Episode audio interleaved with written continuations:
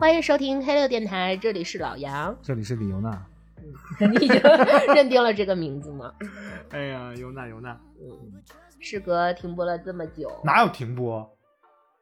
啊？事隔断更了这么久，哪有断更？你明明是参加了上学去了。不想说这件事。你上学去了，没时间，我是有空的。理由那，你这个理由你觉得那吗？大家很想念我，想不想念也不一定了。好吧，大家都很想念你，所有人都想念我，包括你小女生。我的女听众们一定特别想念我的。所以我们这期节目其实做了一个特别适合你的主题，我们又做回了聊斋。不是说聊斋就收官了一段时间，对吧？对，小收官。大家当时是做了这个几个选题，我们觉得这个反响还不错。有很多朋友提了很多建议，决定要继续挖坑，然后完成我们的聊斋系列。对，我们这回主要聊一下，选了一个，其实我们这期选的是以聊斋其中的一个小故事，然后这期我们就聊一下《聊斋渣男志》。渣男。然后我们适合我是吗？因为我们其实是需要在说这个故事之前，我们要重新来解释一下渣男这个概念的。对，因为我们这期用的虽然是用渣男这个词，但是并不是现在这种普世意义上的渣男的一个使用，因为我们对渣男这个词，包括我作为女性来说，我也是会有一点点小小的意见的。对，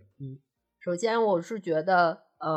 并不是说现在渣男这个词好像有点让人产生一种奇怪的男女对立感。对，我觉得这个词是不太公平的。有一些词吧，就是它一开始的含义就慢慢变了味儿了。比如说小姐这样一个词，本来是一个很体面的一种称呼，到现在就变成了一种不礼貌的称呼，一种职业的高度概括。但是渣男呢，可能一开始就说那些行为不轨啊、不检点的那些男人们，或者这个男的就是我们平时形容说这个男的不是个好人。对，就哪怕是无论男女评论这个人都是他不是好人，但是被很多人就利用他，树立了这个性别对立，然后去歪曲了这个词儿的意思，好像就变成了我看你不顺眼你就是渣男，我看你不顺眼你就是渣女，所以变成这样了。所以我们今天在做这期节目之前，我们说讨论说要不要去换一个词去来概括，但是实际上找来找去，好像只有这个词是最简单的去来聊这个事。好像我们妥协了。对，不小心的就妥协了。但是真的不是我们不能认同的那样的一种，并不是认同刚刚我们上面说的那个概念的。然后那我们就快速进入故事吧。好的，今天给大家分享了，又开始讲故事环节了。对，讲的是姚安的故事。大家别怕这个其实聊斋里还是像我们之前说的，不都是鬼故事，而且还有很多很多人伦啊、社会啊这样里面的故事。今天我们讲的故事也有点特别，对吧？就是大家可能认知为是双引号渣男的一个故事，因为大部分的聊斋故事都是我来选的。然后我其实对故事的选择的一个主要方向就是它够猎奇。首先是有一定的故事性，并且它够猎奇。然后聊安的这个故事就是比较猎奇。这个名字就是我们的男主角，然后姓姚就姚安。故事的开始对他的一个概括就是美风标，就是怎么说，让我说出来就有点傻傻的感觉。但是其实美风标的意思是，就是说他的那个仪度就是风度仪态非常好，非常优美的意思。叫安字是想要这个蹭潘安的热度吗？大概是这个意思吧。然后也就是说应该算是一个十里八村是有名的一个帅哥的这么一个概念。他说同里关姓，就是他们同村有一个关姓的这个人家，也是一个大户。然后这个大户的家里面有一个女儿叫做绿娥，绿娥正逢适婚年龄。然后那个时候绿娥的母亲就说就是我们家就是找了一些人不太合适，然后最后就说如果是姚安的话我就同意，我比最相中的姑爷就是姚安了。这么按照那个标准，那我猜一下那这个叫绿娥一定贼拉漂亮。是的，贼漂亮贼漂亮，对吧？这故事得这么写。然后结果姚安听见这件事情之后呢，就跟他媳妇说，让他媳妇跟他媳妇一起观景。结果就把他妻子推到了井里杀掉了，并且变成贞子了。对，迎娶了绿娥。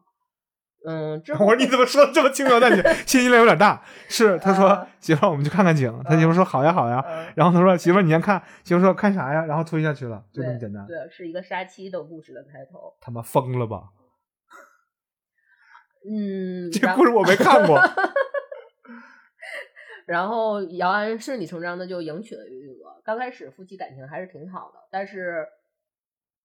两个人婚后之后没过多长时间就产生了一些小问题。大概是一个什么问题呢，就是姚安经常会感觉类似于他经常会觉得媳妇好看，对，产生由强烈的妒忌产生一些怀疑，不放心呗，就是对，就是会做一些记号在你出门之前什么的这样的。不是你一推门比如说我放那儿的粉笔就动了什么的。对。然后之后哎呀妈呀这变态。对，之后就是他的嫉妒心就越来越强烈，包括他妻子也并不是说是一个温柔的非常温柔的女性，还是有一些个性的，所以也对此他这种做法然后也产生了一些抗议。但是两个人并没有因此而就是姚安的嫉妒并没有因此和怀疑也并没有因此而降低，反而是更加严重，就俩人对着干呗。对，最后也没有说对着干，但是就是最后两个人也是因为这种猜忌和怀疑，就是有一次在姚安回家的时候发现床上躺着一个戴着貂帽的男子，然后对，然后他就觉得自己当时头脑有点发绿，然后拿起刀就把那个男子杀掉，杀掉之后发现原来那个人是自己的妻子。又杀一个。对，然后也因为一天杀人肯定是触犯法律嘛，然后当时就被官府抓住之后，虽然行了一些会被放出来，但是也因为这场官司最后倾家荡产。在这场官司之后，姚安名声应该也算是败坏了，但是他妻子杀了，对，家里也败落了，并且就是也依然还会经常会看到他妻子的鬼魂，也不是应该不说，就会产生一些幻觉他妻子和别的男人在床上行苟且之事，对，行发生一些然后发出一些嗯啊的声音。我这么说合适吗？甚喜。发出最后就是因为这件事儿又穷又生气，然后最后自己也死了，被村人就草草埋葬，也是一个很失败的人生。大概就是这么一个很简单的故事。哎，我总结一下啊，看这个妞觉得妞不错，就嫌弃自己的妞不行。那我就想问个问题，他为啥不纳妾呢？因为对方也是大户嘛，因为在故事里面介绍他也是一个，等于他娶了这个妻子也不只是名利双收，而且还能收获美娇娘，就是一个一举三得的一件事情。所以纳妾在古代的这种制度下，其实妾是基本上是属于一个奴隶的。两家算是在当时就是除了他是已婚的身份以外，就是当时还算是门当户对，所以不可能对方去做他的妾室的这么一个身份。那就只能把原来的正妻弄死，然后再迎娶一个太漂亮了，不放心啊。明白了。其实这个故事的后面就是他杀妻之后产生的那些幻觉的部分，很像爱伦坡之前的一个小说《黑猫》。黑猫，对，很像《黑猫》，就是他会每次怀疑到说听到那个他把他妻子的尸体藏在墙里面，他会觉得当时他发现他们家的黑猫也发生了一些古怪，然后会有挠墙的声音，最后整个人就是包括他妄想他死去的第二任妻子和别的男人在床上发生不可描述之事这件事儿的这种状态，其实就很像人已经进入了一种癫狂的状态。应该是已经得了精神疾病了。对，而且蒲松龄在最后他有一个短评来了，说喜爱新人杀掉旧人太残忍了，然后他说只知道是新鬼在作祟，而不知道是旧鬼夺去了他的灵魂。就是他会做一个就是人只知新鬼为利，而不知故鬼之夺其魂也这样的一个，就是他觉得这一切其实要最往上倒到根儿的话，其实是姚安的原妻，就是原来的老婆，然后触发了这一系列事件。也就是说在那一刻起他已经不能算是一个人了，亲手杀死了自己妻子。所以他的精神就错乱了。是一个杀妻后精神错乱的故事。他不是真的见着鬼，其实就是精神错乱。嗯。其实我们这么，其实如果从逻辑上，它其实没有像我们之前讲的，比如说聂小倩啊、阿宝啊这样的故事，它会有一些，比如说让你去揣度的一些这样的部分，然后它没有这样的就是细节，它其实就是一个很全篇都是一个就描述了发生了些什么。但是就像我刚才说他邀请他的妻子去看景，然后他就把他妻子杀掉了。你觉得这块信息内容量非常大，但是其实在原故事里面的话，它其实就是非常简单的说，姚文给妻愧疚，己罪之，遂娶绿娥，就是这么简单。但是他已经计划好了，对，他就是听到这样的一个风言风语传过来，他就去把他妻子杀掉。所以说，我们把这样的人就归纳成我们今天故事的一个起头。不是渣男，这是神经病，这是有病吧？我天哪，疯了！我们应该先说我们看到了很多，就是比如说刚才像我说他把他妻子杀掉，然后你就说这个信息量很大，然后对方也就没追究他妻子之前是怎么死的，就把女儿嫁给了他这件事儿，就会觉得包括我们之前也讲了很多故事，就是有很多比如说少女跟人私奔，就是或者是古代妖怪，就是也不能说古代，就古代的一些可能我们听到聊斋故事里面的这些少女们，就是这些精灵少女们，就是很随便的就可能他们的父母就把他们就给了这些书生，给了这些才子，然后就两个人就没羞没臊的过下去了，对，睡洗了，然后两个人就在一起了什么的，就大家就觉得在我们的印象里面，就以前都说封建专制啊，什么这些什么伦理的很重啊，什么什么的这些，那是好像是有一点点。跟我们的理解有一些在这些方面有一些出入的，就是为什么会觉得他们就这么容易的，就好像比我们现在自由恋爱、自由结婚就水到渠成了，对，还要奔放一些。但是实际上，他其实因为过去是有这种阶级观念的，对，所以在那种阶级，可能像比如说我们看到《红楼梦》啊什么的，那个阶级的话，他们的阶级制度是非常森严，他们的伦理教义这些东西是非常正的，所以他们需要很遵守这个。但是对于蒲松龄的聊斋，大部分它是描写一些平民的生活，就这个普通的这种士农工商的，对，士农工商的这种我们所谓的贩夫走卒的这种生活。但这一阶层的人民里面，其实相对来说，他们的对于这种所有个人的这种爱情或者这种的自由度其实是会很大的啊。如果你读了一些这种古代的小故事小说之后，你会发现就是可能这一块在这一个阶层里面就会比较像，就伦理纲常基本上控制的是那种阶层的人，下面这个阶层的人实际上是相对奔放自由一些，对，相对就是其实比可能有时候奔放自由度比我们要想象的要高很多，明白了，高非常多。然后还有一个就是因为我觉得姚安这个故事很有趣的地方也是在于它很像唐传奇里霍小玉传的那个故事。OK， 不知道你听没听过这个故事，有没有看这个故事？继续。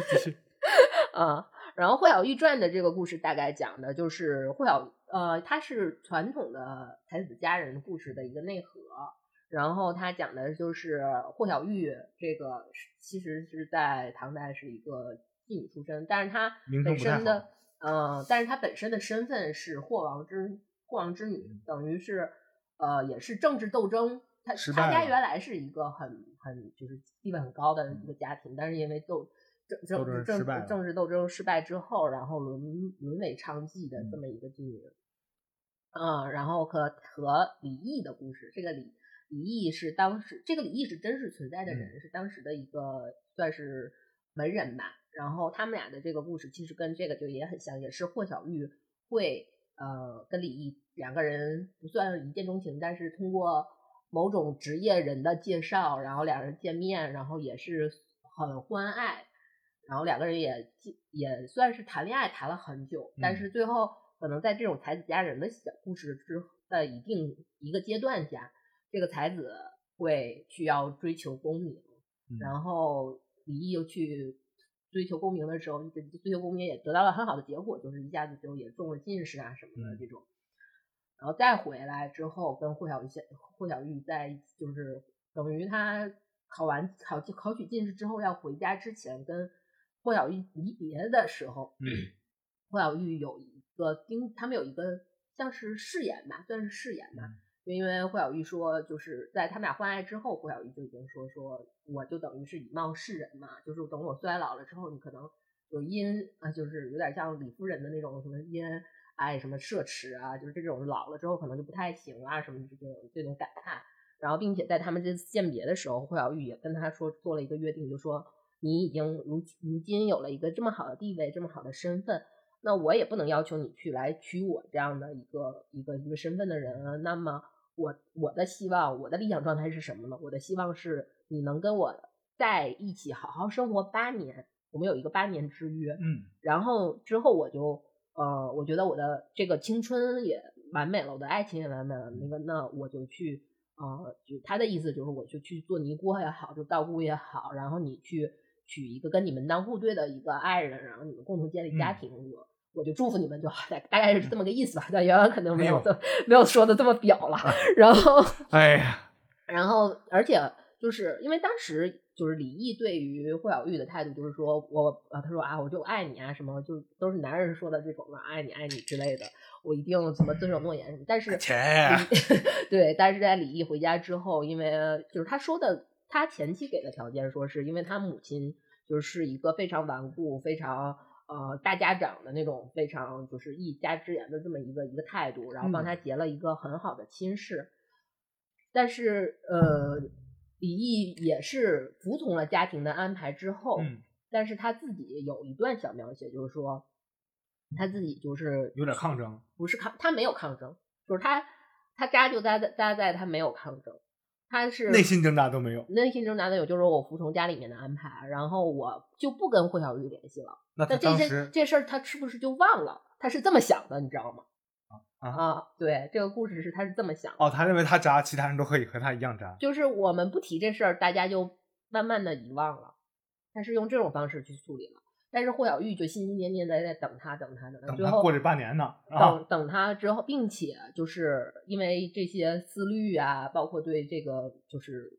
一直毫无定心，然后人也生病，然后慢慢就是变得更憔悴啊什么的，也不可能也没有一些别的，因为他从事的行业需要一些他就是这种收入也可能也没有这些收入，然后最后在李毅结婚之后跟。等于是别人听到了这件事情之后，它里面有一个好歹有一个侠客，因为就是在主持公正的，在长传奇里面都会有一些这种豪侠的这种状态。然后有一个穿黄衣的一个豪侠，然后听到这件事是等于把李毅骗出来，然后说那个就是大概我带你去游玩，路过了那个霍小玉的门前，然后把他等于是绑架到霍小玉面前。然后霍小玉就是说你就是霍小玉非常就是他就是也是有假装承认错误吧这种状态，但是霍小玉就非常生气，就说我因为霍小玉已经病得快要死掉了，然后霍小玉收拾停当看到李毅之后就是你背弃了我的誓言，那我就诅咒你，就是那意思，今当永诀，我始自后必化厉鬼，使君妻妾终日不安，然后就死掉了。之后的李毅就是也是有点像姚安的这个故事，就是他就不停的去他就从那儿开始就不停就开始嫉妒心非常强烈，然后就每天都怀疑他的妻子会跟别的男人怎么样啊，包括他也产生了一些幻觉啊什么的。最后他的这个妻子就是他跟他就是家境很好的这个妻子没有办法就离开了他，然后他就又找了就是其他的比如说一些美妾呀，包括他也没有说是因为去爱对方或者怎么样，他也经常会去吓唬对方，就说你看某个人，你看我这把刀，我当时如果你对我做了什么对不起我的事情，我就用这把刀把你杀了什么什么之类的这种威胁的这种词。后来包括实在他无法忍受自己的这种态度到什么程度，就是他把这个他喜欢的这些爱妾他都会扣到大木盆里，就是那种以前那种大澡盆扣到大木盆里做上封印，然后他出门回来的时候，然后再把门揭开，把人放出来，就已经到了这个程度，就整个人就也是精神大崩溃的这种状态。辣风人棍可还行，天哪！也是因为鲍玉死去之后，他就整个人疯癫了。对，而且李毅这个故事还有一个跟这些不太就我们理解的才子佳人有点小区别的一个地方是说，李毅其实长得不太好看。嗯，因为以前我们理解的才子佳人正好长得帅有学问，长得帅，这里面还是说就李毅本身就是长得不是很好，但是他因为就是不知道是不是霍小玉的死，但是他之后怀疑很多就比如说他的那个他的妻子啊，还有他的美妾啊，这些不忠的行为也是他经常会产生幻觉，是对方跟一个就是有着美美的，因为古代男人很重视自己的胡须啊，就是美髯公啊什么的这种啊，你就会幻想，就产生这一类的幻想。这种故事我估计放到现在也会有，而且一直延绵不绝，你信吗？因为这个《霍小玉传》其实，他俩有一些相像，但是《霍小玉传》是我不知道这个姚安是不是得罪蒲松龄，因为《霍小玉传》是因为当时发生李毅是当时真有的，他是真实存在的一个人，然后他是因为有一点点像当时他参与了，就是他实际情况是他当时参与了一个就是唐朝的一个政治斗争，然后对方的人为了埋汰他给他编了一个这么故事，但实际上李毅本人在生活作风上其实也是这样的，就是一个特别善妒的一个男子，然后就给他稍微夸张了一下，对，更夸张了一些，然后给他了一个前因吧，就是他对不起霍小玉的这么一个前因，然后也是为什么说他跟就是姚安的这个故事这么像，是因为在李毅的那个故事里我们就知道他李毅可能后来的那些状态，虽然他没有霍小玉真的有出现鬼魂啊什么的这些东西，而这个姚安的故事因为它是蒲松龄的故事，所以它是有鬼魂的，然后但是实际上我们都知道真正作祟的那个不是说鬼魂作祟，而是在他心里那根刺的就是他第一个恋人或者他的妻子，就是对于李毅来说是霍小玉，对于姚安来说是他的原来被推到井里的那个妻子所造成的这些原因。然后我就会觉得有时候我们对待才子佳人的这种故事的时候，我们有很多是会去赞赏那种古代女性，就是因为我们以前了解这些故事的渠道也是这样的，就我们会去赞赏古代女性的那种她的叛逆，对，她的那种情欲自由，对，她追求爱情的那种勇敢，对，但是实际上我觉得豪气你读了一些真正的那些古代小说的原文之后，你发现这些东西是并没有存在在原来的故事里面，都是后辈加进去的，不只是你后人的臆想，后辈加进去的，就是我们揣度它是这样的，所以就给加进去就是你揣度的方向是错误的，完全不是出于人家作者故事的本意，因为我要接下来因为要说一个最有名的才子佳人的故事，也是唐传奇里面的故事，叫《林明传》。就是最后我们的《西厢记》可能是元代的了，但是它其实最早是出现在唐传奇里面的一个故事，《林明传》。因为这个不是我说的，是人家做过就是整个做学术的人去考察的，就是说才子佳人小说里面代表作，就是这些代表作里面能代表。最代表佳人的这个形象就是崔莺莺，崔莺莺。那你最代表才子的这个形象是谁？是谁呢？然后你要结吗？我写在大纲里了。你说呢？我今天捧哏的司马相如吧，就是司马相如那个用凤求凰拐骗失婚少妇的那个男子，就是其实。司马相如我觉得欠妥因为他算是欠妥，因为他是为什么我们要来举《莺莺传》这个例子，因为一般才子佳人的这种小说就是我们看到的就是外壳也不是外壳，就是我们好像对他的理解是说一个勇敢的女性去追求爱情的自由，追求情欲的自由，是一个这样的一个状态的，然后追求婚姻的自主，这个也是我们后人的解读，我们后人的对它附加的一个东西，但是并不是故事的内核。包括还有一个就是说，才子佳人的故事是说，就是这是佳人的状态嘛？才子的状态是什么呢？他是用自己那种所谓的才子，就是用他的才华，用他丰富的内心世界来赢得家人的青睐是大概是一个这样的一个状态。但实际上我们看，如果看就是《莺莺传》的这个本身的故事的时候，然后我们就会发现很多不算是我揣度，我觉得是故事带给我们的一个非常明显的一些误导和证据。就是你会发现你之前对《西厢记》的这些理解，就包括对这些人物的一些，就是在用现在的角度上来看的话，会发现有很多特别特别多不同，或特别多就是也就是说我们今天为什么要用聊斋渣男治着这个渣男的这个，就是张生真的不是什么好人。虽然我们现在有时候也会，比如说有时候提到就是我们现在做的很多可能不是《莺莺传》了，而是《西厢记》，就说到张生可能就是觉得他好像有点始乱终弃，就是这个东西好像是的，但是可能在他们俩的感情当时可能会觉得是真挚，但实际上你看到《莺莺传》这个故事，就这个故事，因为《莺莺传》是最早的原型嘛，你看到《莺莺传》最早故事这个原型的时候，你就发现它不是，它全程没有一点人作为人，就是他全程都不是人，就不能，他真的不是个好人，他全程都不是个好人。就不能说他是渣男，我们今天只能说他不是个好人。对。然后我接下来就要举几个，就是我觉得就是我在里面看到他不是好人的点，对，线索和条件。首先就是我们先说第一个事儿，就是他们俩的相遇，张生和见到春莺莺的第一个，他们算不算是一见钟情？因为很多在我们后来觉得他们俩是一见钟情，然后因为一见钟情，然后想要婚姻之足，想要情欲自足，冲向自由，对，冲向自由的这么一个。就因为我觉得我今天说这个故事还有一个状态，还有一个原因是因为我觉得大家现在对自由这自由是好词儿啊，但是大家对自由这个事儿已经变成了一个套路，变成了一个口号，变成了一个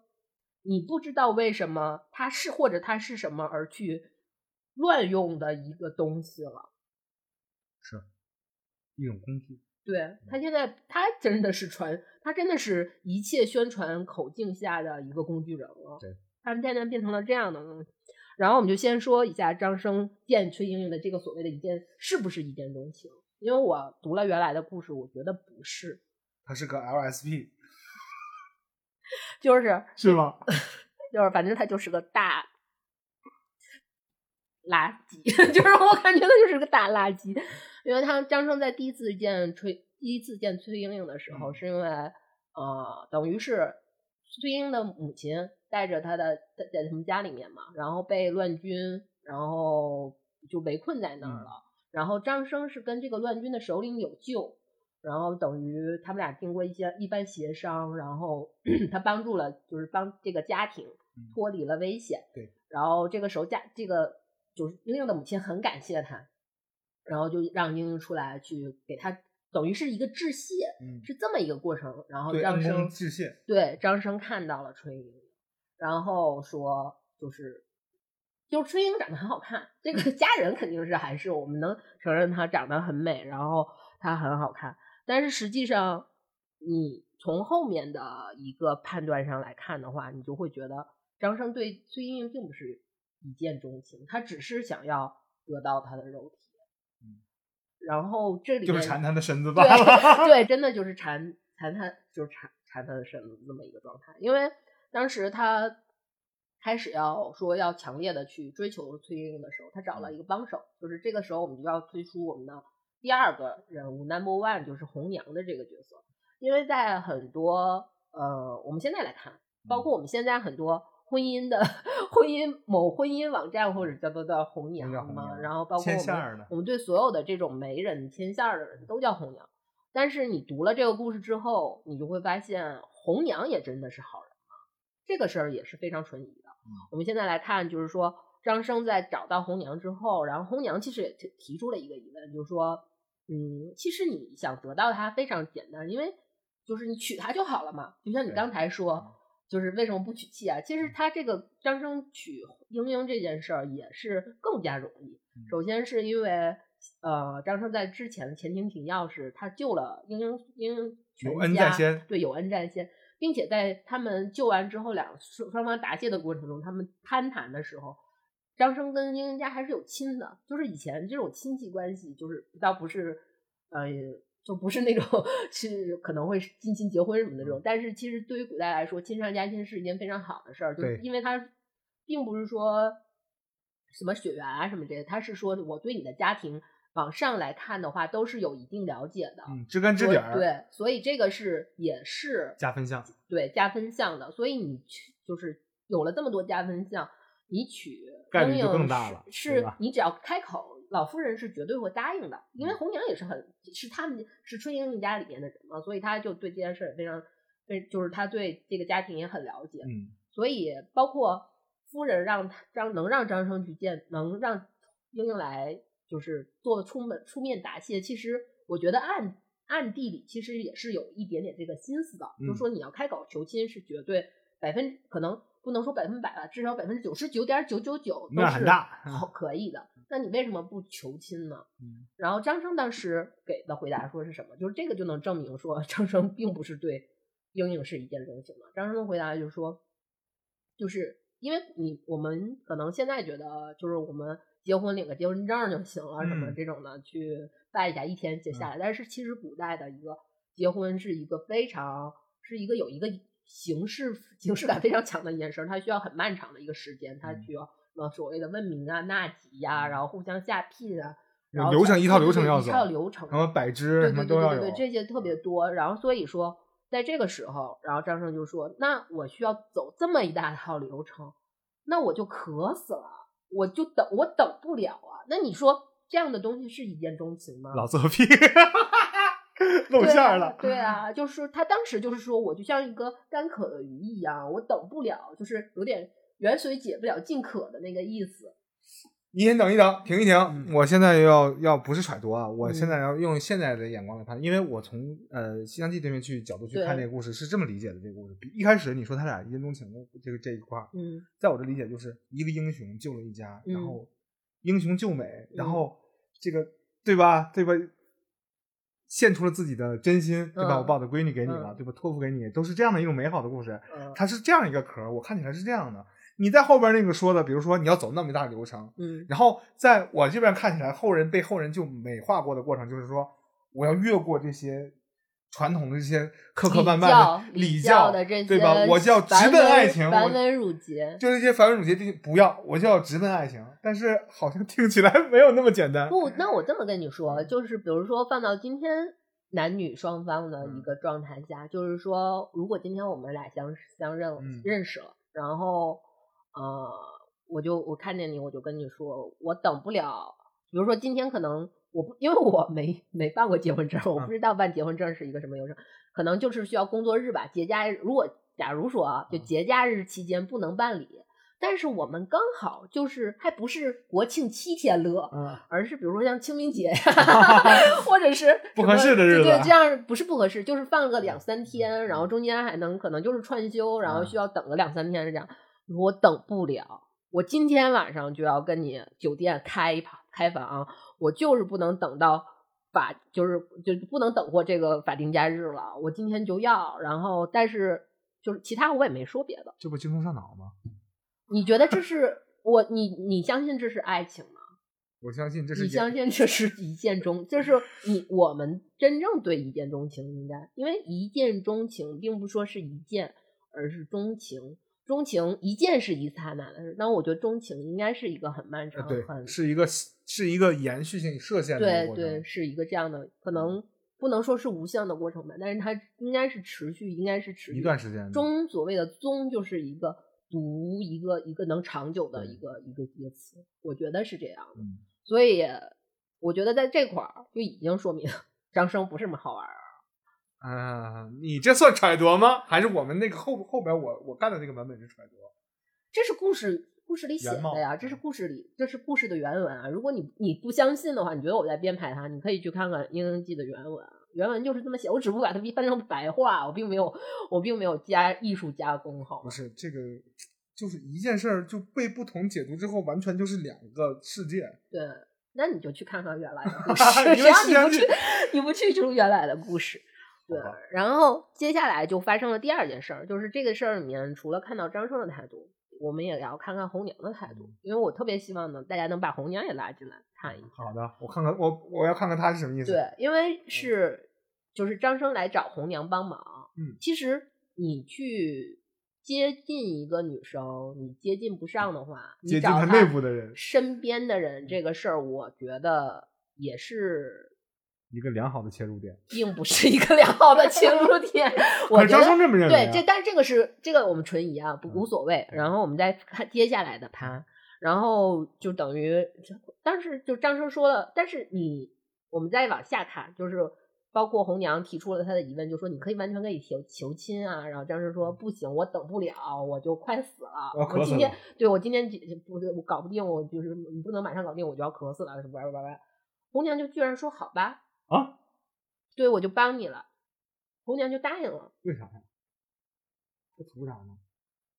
嗯，对。然后我们再接下来往下看下面的故事。下面的故事发生就是他张生就一番追求嘛，对对莺莺的一番追求，但是其实莺莺一直是非常实际上是非常抗拒的，就是他而且已经非常严厉的拒绝了，因为当时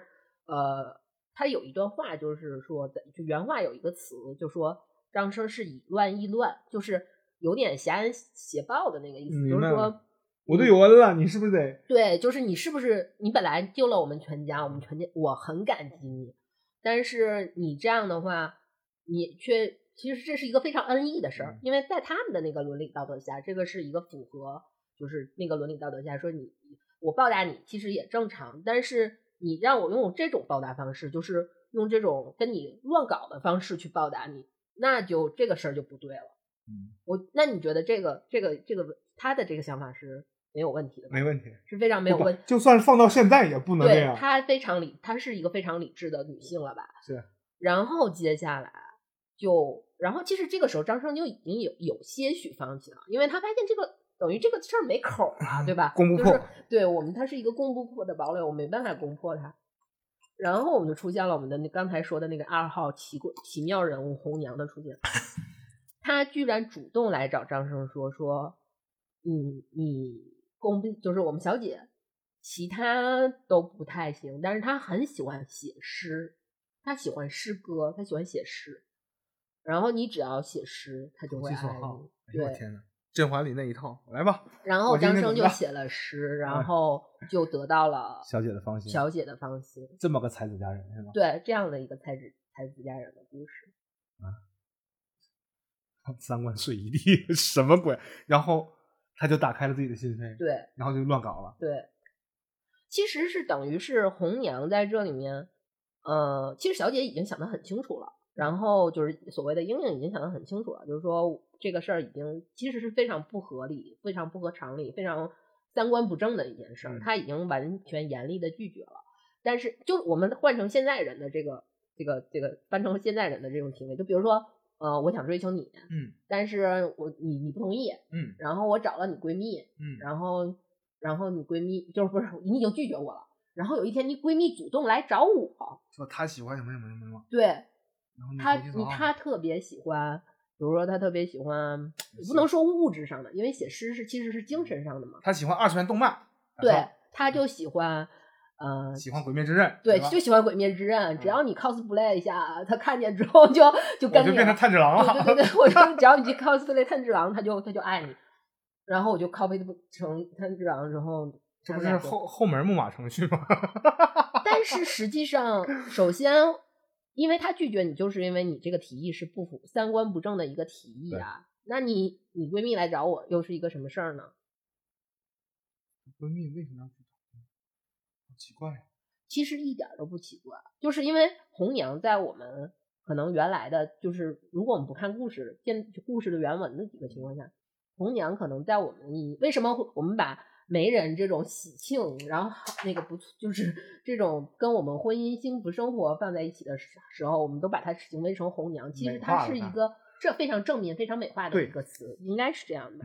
但是你来分析红娘这些做法的时候，它并不是一个天真，因为在那个比如说我们看到一些戏剧啊、影视剧里面的表现是，她是一个天真、可爱、活泼的一个小姑娘，她就是有很天真，她好像也是被这份。美好的感情所感动才做出这种事情，是不是这样呢？其实不是。你有想想，如果我们换句话说，就拿我们之前比如说去说妙倩啊阿宝这个故事，谁是最大利益者？那我们想红娘能得到什么大利益？这件事情真的对于红娘来说，就是她是等于，如果张生和英英这事儿成了，她促成了这件事儿的话，对，她是得利者，对，她是获利者。因为首先从她的地位来说，她是英英身边的一个小丫鬟嘛，那她未来的一个生活是什么？她就是永远是一个小丫鬟。然后如果我们可能读了一些古代的这些书之后，你会发现她有可能会像《红楼梦》里面，就是最多好像是平儿是一个比较好的一个结局，她是一个填房，然后最后可能怎么样会稍微，但是她永远是就是但是不一定啊，就对方这个男的不一定会拿你当填房，会让你或者是就是做一个妾啊什么的，不一定啊，你可能永远就是一个服侍他人的奴才。但是你如果你未来的这个小姐的男主人，你帮他促成了这件事儿，他会不会感谢你？当然会呀。如果这件事情促成，他会感谢你，那你在家里面的地位可能就不只是一个奴婢。就是一个奴才的一个地位了。来，那我们说这个最大的这个受益人啊，那可能这个原文里并没有写他和张生有过什么样的私下的约定，但我觉着凭一个人趋利避害的这样的一个本性来说，他不可能平白无故的去帮你这件事儿，你一定要有什么利反给我，我才能帮你这个事儿，然后他去跟他谈交易，对，是这样的一个故事。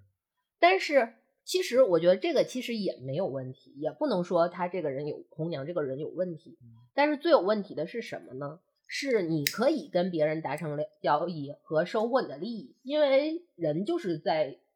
需要争夺利益嘛，这个是很正常的，我们不可能说就是要求人不争夺。但是你想想这件事情的结果是什么？如果这件事情败露了，或这件事情没成，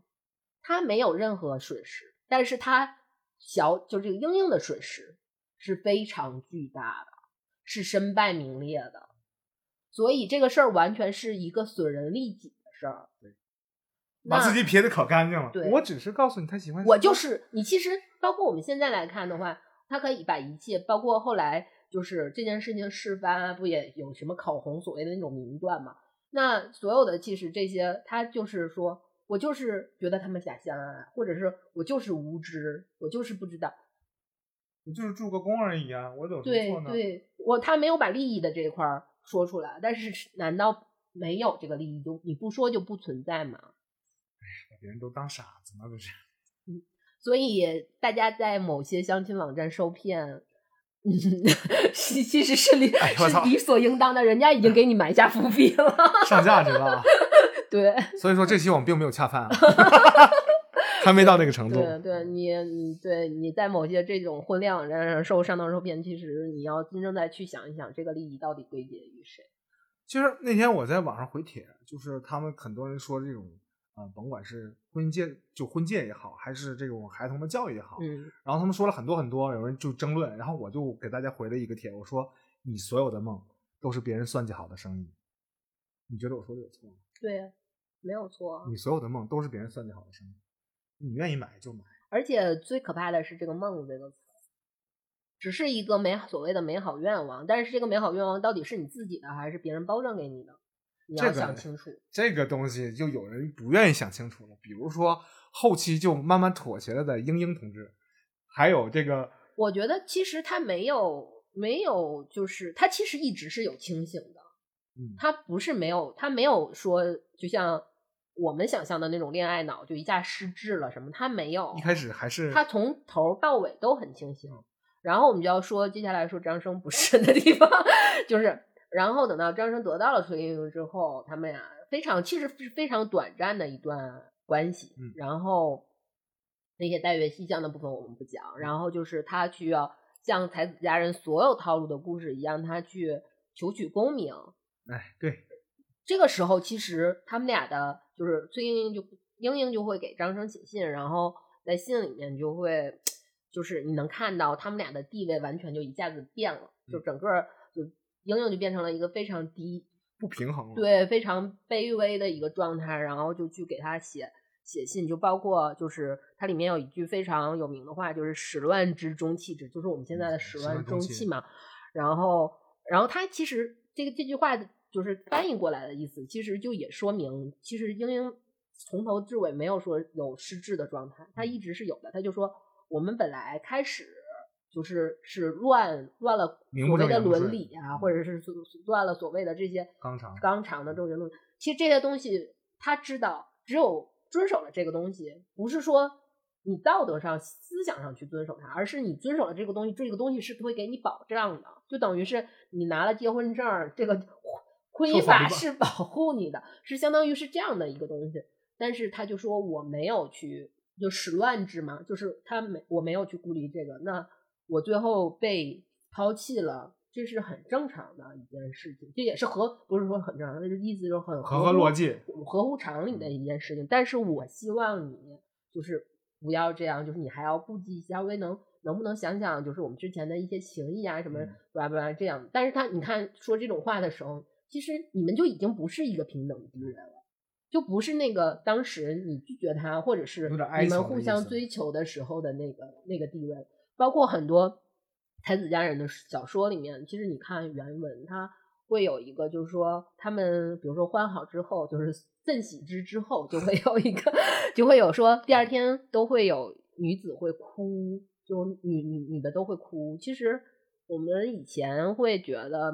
这个会不会有点太弱化女性？不是，这是心理结构决定的。这个学术名字叫做 anti-slut 反荡妇机制啊，对，我触发了这个。那不，咱们就不说从心理上的这个机制上这个事儿来说，其实它其实是有一个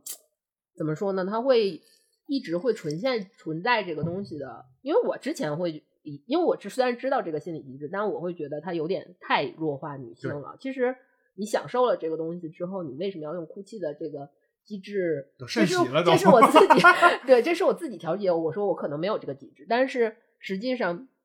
就在每个之后，他们在对话里其实是有说带有不只是这个荡妇的问题，而就是这种，而是因为他们都会带有一种担忧，对，然后这种担忧呢，可能到后来就都会实现，永远变成一语成谶的这种状态。自己对于那个保障的担忧，对，没有了，然后。这个就是那你说就也没有回头啊，张然也没有回，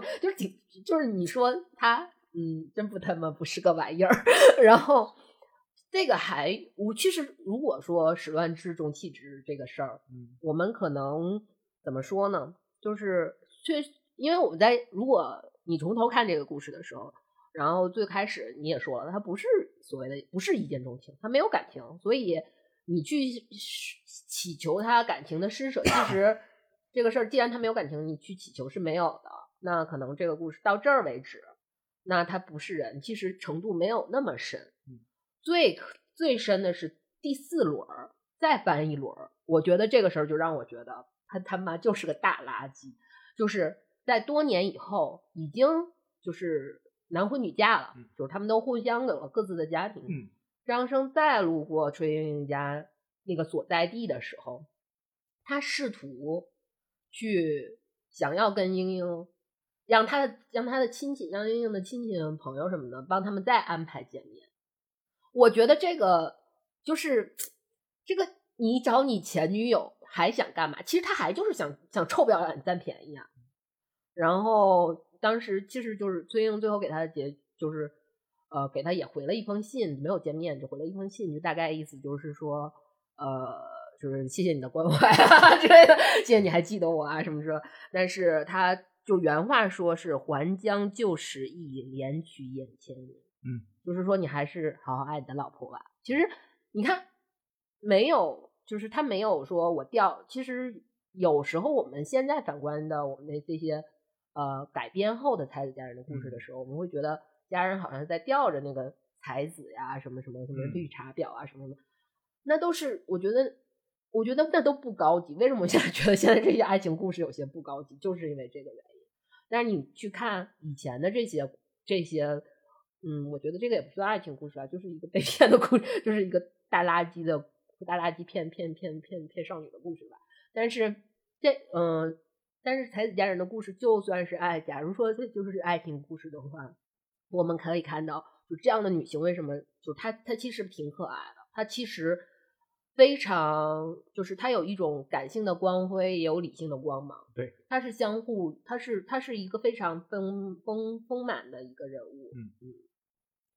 结果对，这就是故事的结局。所以我觉得就是哎好悲惨的两个人，到最后还是被改变成了一个王子和公主的故事。我其实觉得我们要去看故事的原貌，我们不去，可能我们不去非常用力的去揣度它，但是你要看看故事，就是不，因为为什么说让你去看故事原貌，并不是说揣度啊或者什么什么，就是这样。其实我觉得是你不要被一些用你现在的人的观念去想，去擅自剥夺古人的意志。对，我觉得是这样的，这不公平。对，非常不，我觉得不是对他不公平，就从非常自私的角度上来说，对你自己也不公平，因为你会变得越来越偏执，越来越固执。这个是我觉得我们能尽量的去稍微改善自己的一个，因为你脱离了历史环境去讨论这个事情就是耍流氓嘛。对对对对，而且还有就是不要被他人的假意的那种所谓的自由之名啊，冠以就是好听的自由之名啊，冠以好听的什么勇敢勇气啊，或者是就是包括我们线下的一些新闻热点，就是那些沸沸扬扬的公众号或者是那些自媒体的一些轰炸，然后去，我觉得我们为什么要就被，因为他们说了一些好听的词，我们就要被他们去带节奏呢？我觉得被人当成狗牵着走。你这么说有点就是这样。对，因为我在这儿就我也插句题外话吧，就是可能我建议啊，就是我们的中小学生朋友们警惕语文课文里面和语文课本里的中心思想这个词儿，你需要自己好好的去想一想。这个中心思想不太行，我觉得不是，我觉得它不一样，就是它应该这么说，就是你学习除了学习基础的知识以外，你要学会的是学习的方法，就是它，你不能说你去警惕中心思想，不是，它这个方法是这样的，我说的和你说的是一个意思。我所谓警惕中心思想是因为它这个中心思想放在那儿，它就排除了你所有的其他的它给你规定之外的学习方法，你只能用这样一个学习方法，那就废了。你要警惕这个事儿，就是说他这样，他的你要理解他。还有中心思想这个还有吗？有一个内容梗概，还有一个中心思想是两回事儿。内容梗概就是你梳理一下这个故事的大概，中心思想你一定要拔高出来一个参考书上写好的标准答案，是这样的。现在的或者这么说呢，就是有一个面对所有人的标准答案，但是你可以对你内心有一个你自己的答案。对，这是对你内观，就是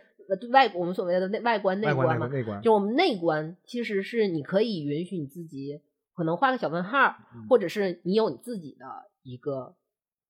答案，它不一定标准，但是它是有一个答案的。但是这个答案可能是在多年以后，可能会你自己慢慢修正它，但是慢慢去批判它。对，因为我们每个人你不用去担心这个答案到底是对是错，因为这个修正是自然而然发生的事情，你就只要跟这个事情相关，它你自己就会调整，你不用去很在意这个事情。还是这个螺旋式上升，曲折式前进，符合基本的哲学观点，是吧？这个故事很精彩我是不能说三观碎了一地，我觉得这是一个放到现代来看的话，就是哪怕这个故事搬到现代来讲的话，也是一个挺常见的一个事情，就是可能现在的标准和古代标准不一样但是那个故事原封不动的搬到现在来看也有可能发生。而且可能做这种，我们不能说少年失足吧就是失足少女，我们不能说这么说，就是但是相同的情感上的一些不顺遂其实是一样的。对，现在是一模一样的，有很多我们看到了一些，比如说一些我们周围，不用说周围的，不用说我看到的情感故事，就我们身边的情感故事，其实还是有一样的，一模一样的。哎，这我们就不能拿来举例了。对，英英你可以说，他毕竟他已经过了版权保护期，他已经成为全世界所有人民的共同财产，可以去共同讨论它。但是你以史为镜，然后你照一照自己，照进现实。但是我你看看觉得除了说我们除了说，因为我们叫聊斋渣男志嘛，就是说他不是个好人的，其实这个都是弱化的，而是我们要说的是，就是这些女性，这些在这些故事里面的这些女性，就是她们。其实你能看到他们其实从始至终是非常有他们自己的原则，他们的可爱的地方也是有这个自我，包括我们最开始提到的霍小玉，就是我们第二个故事里面的，就是说跟姚安的故事很像的这个霍小玉，然后或者再往前聊斋姚安的这个故事，可能他的被推下的妻子我们不知道是什么样子，然后但是绿娥的那个形象，在说绿娥的时候，其实绿娥也是有跟姚安也是有一个争执的，就是他觉得你这件事情做的不对，因为夫妻就该信任嘛，对，我们夫妻是信任，他没有说我一味的就去啊，你不信任我，那我就去努力去做让你信任，他没有，我还要做我自己，虽然他最后的结果不是很好，但是你跟一个精神病你没法讲道理，这个事儿就是这个是一个，但是你还是要就是可能你。理智的是你发现他是一个有问题的人，你就要去让你的家庭去保护，让你真正的家庭去保护你，去寻求帮助，这个事儿是应该是这样一个，但是在那个时代背景下可能没有人可以保护他，因为嫁到一个家里面你就变成了那个家里的人，家里就是你的原来的家庭，原生的家庭是没有办法去再帮你更多的，然后那个是那个时代造成的但是他其实还是有就是本我的那个部分呢，就是说他没有说我一味的顺从，一味的我就不出门了，我就不回娘家了，我就不怎么样，他没有，他也是有反抗的那个意识的。然后还有就比如说霍小玉也没有说一味的去缠绵于情情爱爱，包括其实你看唐传奇里面的一些故事里面，他们那种就是所谓的这些可能流落风尘的女子和才子相爱，他们最开始那种哈哈哈，就是他们其实是那种，因为唐代本身也是一个哈哈哈的时代，就是他们其实除了说是对爱情的一个追求以外，其实他们还有另一个这种感觉是什么呢？是你在故事里的画面你会读到，就是隐隐的读到那种感觉，就是那个就是他们得到的不只是那块，还有他们声望和声誉的一个好像很虚荣，但是看起来很虚荣，但是实际上这个东西我觉得没有问题，就是人有一点这种虚荣和我觉得是没有问题，会让这个人变得更真实更可爱的部分。对，就是比如说我虽然是一个这样流落风尘的女那个就可能在这个身份上不太幸，但是我得到了一个就是才子，就是这些可能他精神就是他既然被称为才子，他可能是精神世界很丰富，他可以给我带来更好的感情，或者是这样的人跟我在一起，那我其实也是得到了一些所谓的就是证明了自己的一些自己的一些怎么说呢，价值或者怎么样吧，就变相的去证明一下自己。然后才子跟这样的女人，就是流落风尘的美女在一起的时候，她其实尤其是李益嘛，在这故事里面写的李益，就是我可能很有才华，但我不帅什么的，但是我能得到全京城最棒的这样最亮的有面子呀，非常有面子。其实他们你在唐传奇的故事里头会。我很喜欢唐传奇的故事，是你会看到就是这种叫自我意志的这种体现的这个就很就是这种东西在，就是这个是很可爱的，包括可能后期的宋画本啊什么的，可能这种东西就弱掉了，包括我因为政治原因也不是，我觉得可能是就是啊、也算是应该是可以理解为政治原因，因为我之前看过一些宋画本，就会觉得人好麻木啊，就是这些人都好麻木，就是都是没有因为我也是还是喜欢读一些古灵精怪的这种怪异的故事嘛。其中有一个故事我记得非常清楚，就是看得我迷迷糊糊的，其实故事设定很好，这个故事大概就是说这个孩子生下来就天赋异禀，然后就是什么能就是7岁丑出成章啊，然后什么就遇事就是能遇难成祥啊，就是这样一个就是天生带了无限 buff 的这种人出，就是这样的一个存在，而且他本身因为自己也很幸运，然后但是他没有那种很膨胀很虚妄的那种想法，他一直都是一个非常寡淡的，他还反而是一个很寡淡的人，对那些东西没有那么多追求，然后一直就是非常清心寡欲的一个这么一个人。然后到了，因为古代就结婚年纪都很小嘛，然后到了结婚年纪就然后就结婚，但是他有一个问题，就是当时可能就是身体状况原因，他就没有孩子，然后他就收养了一个孩子，就是等于是，但是他结婚很早，他妻子也很貌美。然后突然间有一天呢，大概可能到了20几岁，就是不到就20多岁吧，其实不到30岁，因为现在我们来感觉是还是年轻人，但那个时候就已经是快到中年人了。然后他就突然间跟他妻子说，我是就是因为我喜欢看古灵精怪的故事，他就是说那个意思，我其实是某某某某就是菩萨的化身，我现在就要就是变，我要走了，我要去。继续来呀，变成来了，然后就是我们就要必须回到菩萨的岗位上去工作了。然后、我离岗太久了。对，然后那个就是你看那个我也没有给你留下什么孩子，这个孩子也是我们收养的，就你养不养就你看你自己吧。然后那个你然后你也挺好看的，就是年纪可能稍微大一点，那你挺好看的，你就该嫁人吧。然后他就走了，就什么这是什么故事？我看完之后我就觉得。天啊，就是你前面的那个设定都特别好，你知道吗？你就觉得这个人有这么 buff 的设定，你知道他肯定会干出一份什么什么，但是就是就没了，就是他想说的就是有这样多 buff 的，他其实都不是人。对他，因为他本身就是那么一个故事集嘛，就是又会宣扬一些这种集，但是你会觉得没有唐传奇的故事看起来，就是唐传奇那种故事看起来那么过瘾，就是你会觉得。这个人就是可能这个人他会写一些，就是他有一些缺憾啊，或者怎么样，他会包括像霍小玉里面那个豪侠，就黄衣豪侠，你也会觉得就是他没有任何什么别的描写，就是说他穿了一个黄色的衣服，然后你就会觉得，但是这个人就是他的做法，就是他包括他出现闪电式的一个闪现出现什么那种感觉，你也会就是因为他就是出现了，知道了这故事，然后爸爸去狂骗，然后把他抱来，然后他就。一个闪现就没了，就是这种感觉，然后你就会觉得啊，这个人也好棒，你会觉得也是这个故事很丰满的一个部分，所以哎呀，好像说不好听了，我明明不是说你就是这些姑娘们了，这些就是特别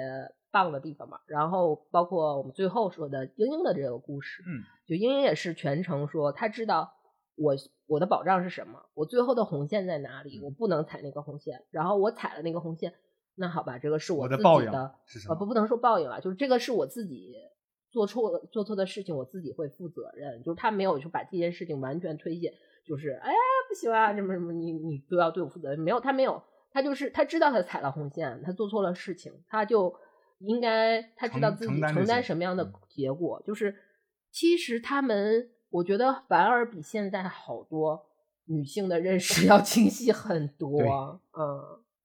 所以可以看一看，就是没有你把那些封建礼教，就是我们之前的那些刻板印象，对抛出去，然后你去看一看，就是那些东西其实有好玩，其实蛮好玩的，它没有那么严肃，没有那么就是让你觉得那么乏味，它不是的，即便是在那样的一个我们所说的封建礼教就是非常森严的一个。制度下，其实他也可以玩的很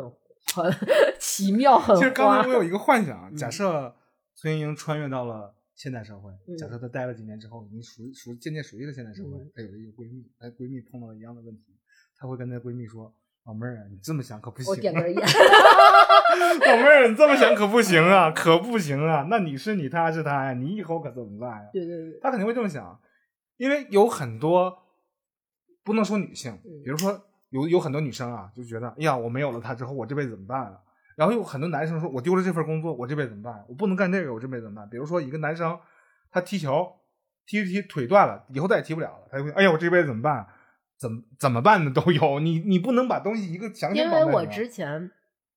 我看时间啊，还可以再说两句。因为我之前有一个朋友在安利我，现在就是因为我其实我也很想磕 CP， 你知道有一个磕 CP 的，就是我很羡慕能磕 CP 的人的那种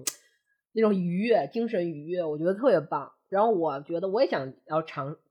感受一下，就是能当一个饭圈内的人的那种精神愉悦，那种嗨。但是我尝试了一下没成功。然后但是失败了，对，尝试了几次都没成功。然后但是我有朋友就是最近刚入这个圈儿，然后课上了就 CP 课的很开心，课谁了这是不能说说了，因为我以下的话不就表示不能提这个人名。然后我这个朋友当时就给我讲说他喜欢的那个小偶就是那个偶像是因为什么，那个点是因为他好像就是你说的就是踢球，然后很热爱踢球，然后但是腿，我这么说完可能大家就知道是哪个偶像，那你没点名没事儿。对，然后就是因为他的腿就是受伤，然后他就不能再是打篮球吧还是踢足球啊然后烟雾弹啊，对，然后就是然后他就不能再从事那个他喜欢的那个体育运动了。他觉得好，就是这个点也是他让他很暖心，就是有点小窝心的那种感觉，然后因此而喜欢上了这个偶像。然后我就因为我们就是我们周围以前上学的时候有很多体校的朋友们，然后我且不说这个小男明星他是能到一个什么样的成就，是国家级比赛还是世界级比赛还是什么什么成就，就是我们体校的朋友其实他们应该是专业的人，然后虽然他们从事就是他们学习的是很专业的这种训练知识，但是他们其实也难免会因为比赛的一些冲撞然后受伤，然后最后可能就无法就顶多可能成为一个培训教练的这样的培练或助教，对对对，而不能成为最后的一个真正的就是去参加赛事，然后首发队员对对对对这样的。我身边好多这样认识好多这样的朋友，然后我就说，因为他跟我说的这个点，他希望我也能感同身受，然后去爱上这个小偶像。我说这个不能，因为我认识好多，我身边好多这样的人啊。但是我就觉得，是你会觉得为他很惋惜。但是他之后也有精彩的人生，对，他可能如果这个人真的是非常追求，就是说包括我们也看了好多就是电影啊，就是有讲这种的，就是比如说百万宝贝什么的这种的，就是他真的他的一生的追求的梦就是最终赢得了这块金牌，但是他真的就受了一个很严重的伤，再也不能从事这个这种，你也会觉得很唏嘘很悲凉。但是实际上其实也是可以开启别的人生，可能没有那段人生那么你想象的那么精彩，没有想象的人生那么。哎呀，这个作品已经给我们阐述不少了，什么愤怒的公牛啊，什么洛基啊，不都给你讲述了这样的故事吗？就是你还可以有摔跤手，你可以有更精彩的人生。对对，你之前被忽视掉的或者你没看到的，突然一口哇，后边全都是斑斓的人生。对对对，原来你把自己过窄了，也有可能。但是你就想一想，崔莺莺她的选择。可能是我只能说，可能是现在很多这种拥有自我、有独立意识的这种女性的选择，像我过不了，我再找一个，我再重新好好过呗。犯错了就承认错误，就挨打就立正，然后我就好好过就完了。他的就是红娘交给张生的那个攻坚的那个手段是写诗，可能对于写诗我们现代人来讲的话，可能会有一点点觉得但是实际上我给你写了首歌，给你发出版了。你说你嗨不 happy， 对吧？然后卖了2000多万张，然后全亚洲都在听着你俩的爱情故事，对吧？我没说汪峰。你说我如此爱你，你说你能不懵吗？你都是小女生，我那时候我也懵。他不是说那份爱情，而是他对那个精神世界的那个丰富之美妙的向往，对的向往，他爱的是那一份东西，他可能就不，他其实是如果他们能长久，他可能是钟情的，但是他没有最后落在了钟情上。话说回来啊，张生还是有两下，还是有两下。对，他的才学这个，因为他有才子佳人书嘛，他的才学。那大家现在必须要搞清楚一个事情，才子这个事儿，你可以说他有才，但他绝对不一定是个什么好牌就不能把他画德行，不能把才华和德行放在一起。对，这个事情其实乐庞之前说过，就是一个人的一个品性和他的学识没有任何关系，但是不能直接就画等号。包括我们真正历史上的那种伟人级的人，其实你细细研究，其实他们在自己生活下面会有一些这些问题的时候，你只能觉得好唏嘘。但是真正如果你把你放在他的伴侣的位置上来话，可能不是所有人都能承受得了。是的，是的，大家一定要警惕这一点。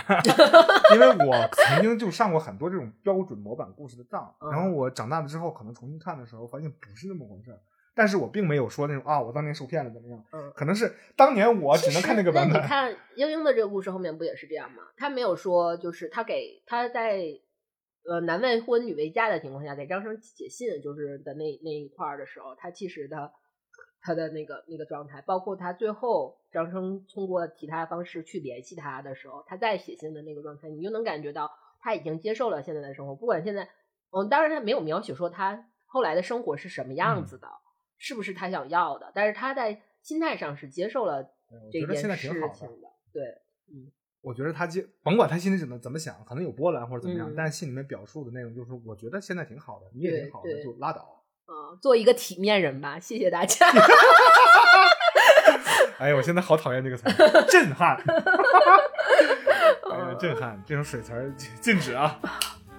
啊，没有办法，你每天被这种词轰炸，你怎么可能就是会一下子就真的是它是它灵魂的抵挡。我现在就特别讨厌两个事情，第一个就是综艺强，第二个就是互联网强。这两个词这两个领域真的是头疼，不要再说了。咱们说一说户外圈，说人，说人话。做个人吧，做个人吧。那我就简单说做个人吧。做个体面的人，好吧。做个人吧。做人不要太张生。对，老色批。对，其实那就是个色批啊。好吧，那感谢收听黑色电台，这里是老杨，这里是不是色批的李尤娜。不姓李，